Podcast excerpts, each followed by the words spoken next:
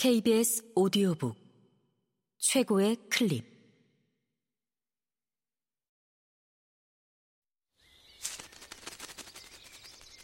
KBS 오디오북.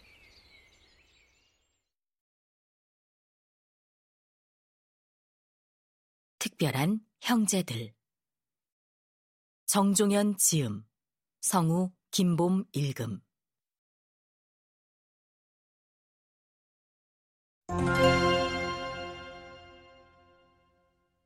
영화 태극기 휘날리며의 현실 반형제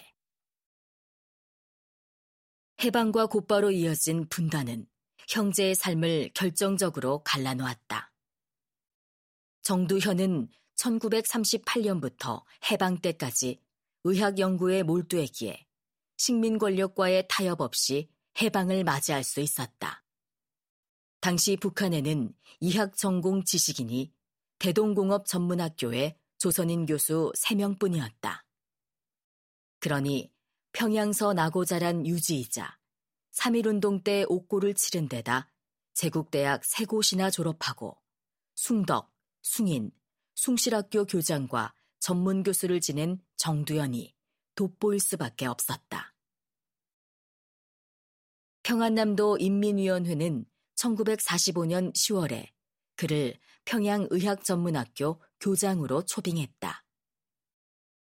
1946년에는 9명으로 구성된 종합대학 창립준비위원회의 위원이 되어 김일성 종합대학 설립을 주도하고 초대 의학부장이 된다.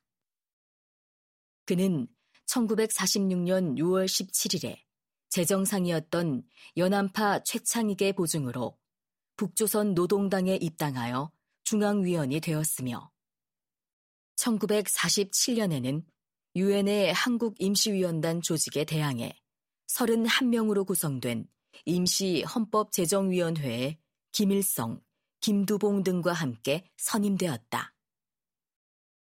이처럼 정두현은 북한의 공적 영역에서 김일성 종합대학의 학부장, 노동당 중앙위원, 임시 헌법 제정위원 등 확고한 입지를 가지고 있었다.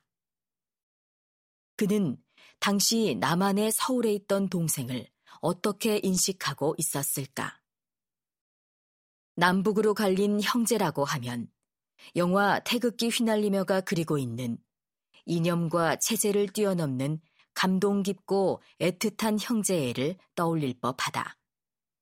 그렇지만 영화 밖 현실에서는 적대적인 상대 진영에 있는 형제의 존재는 커다란 위협이었다. 특히 성공한 형제는 상대 진영의 형제에게 죽음을 초래할 위험이 있었다. 한국전쟁 때 북한의 국가 검열상이었던 약산 김원봉의 사형제와 사촌 오형제가 총살당했다.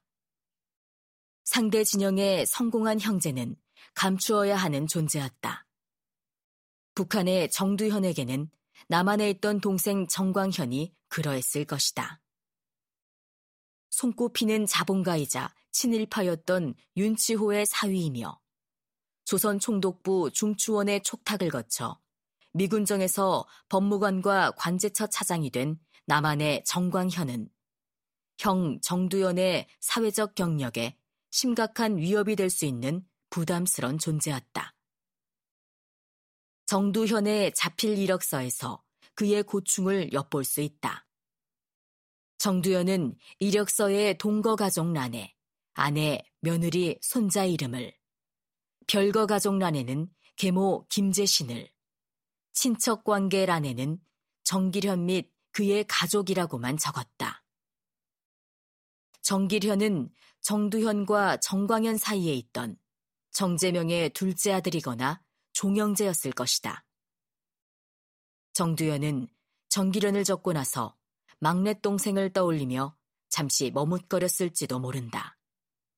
하나 그는 곧 다음 항목으로 넘어갔다.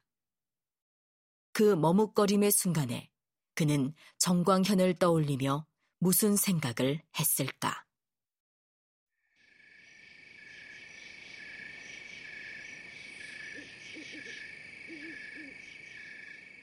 정광현은 1950년 1월부터 서울대학교 법과대학 교수로 취임하여 1962년 정년 때까지 봉직했다. 그는 평생 저서 10권, 논문 136편을 발표했으며 한국의 친족 상속법의 기초를 마련하고 헌법에 남녀평등 이념을 구현한 법학자로 평가받고 있다. 1966년에는 학술적 업적을 인정받아 대한민국 학술원 회원이 되었다.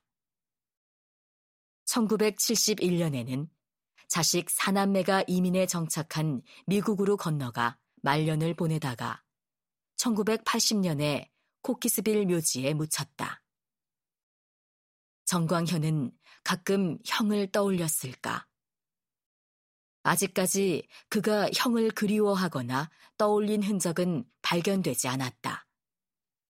정광현에게도 북한 사회에 중추가 된 형은 위협적인 존재였을 것이다. 형을 떠올리는 대신 정광현은 장인 윤치호에게 애틋한 정을 쏟았다.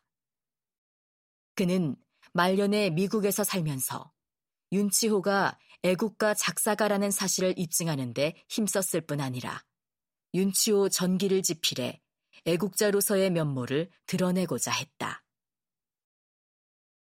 이런 정광현의 삶은 평양 사위가 내가 올바른 선택을 했다는 사실을 입증해 주길 바란 윤치호의 기대에 부응한 것이었을까.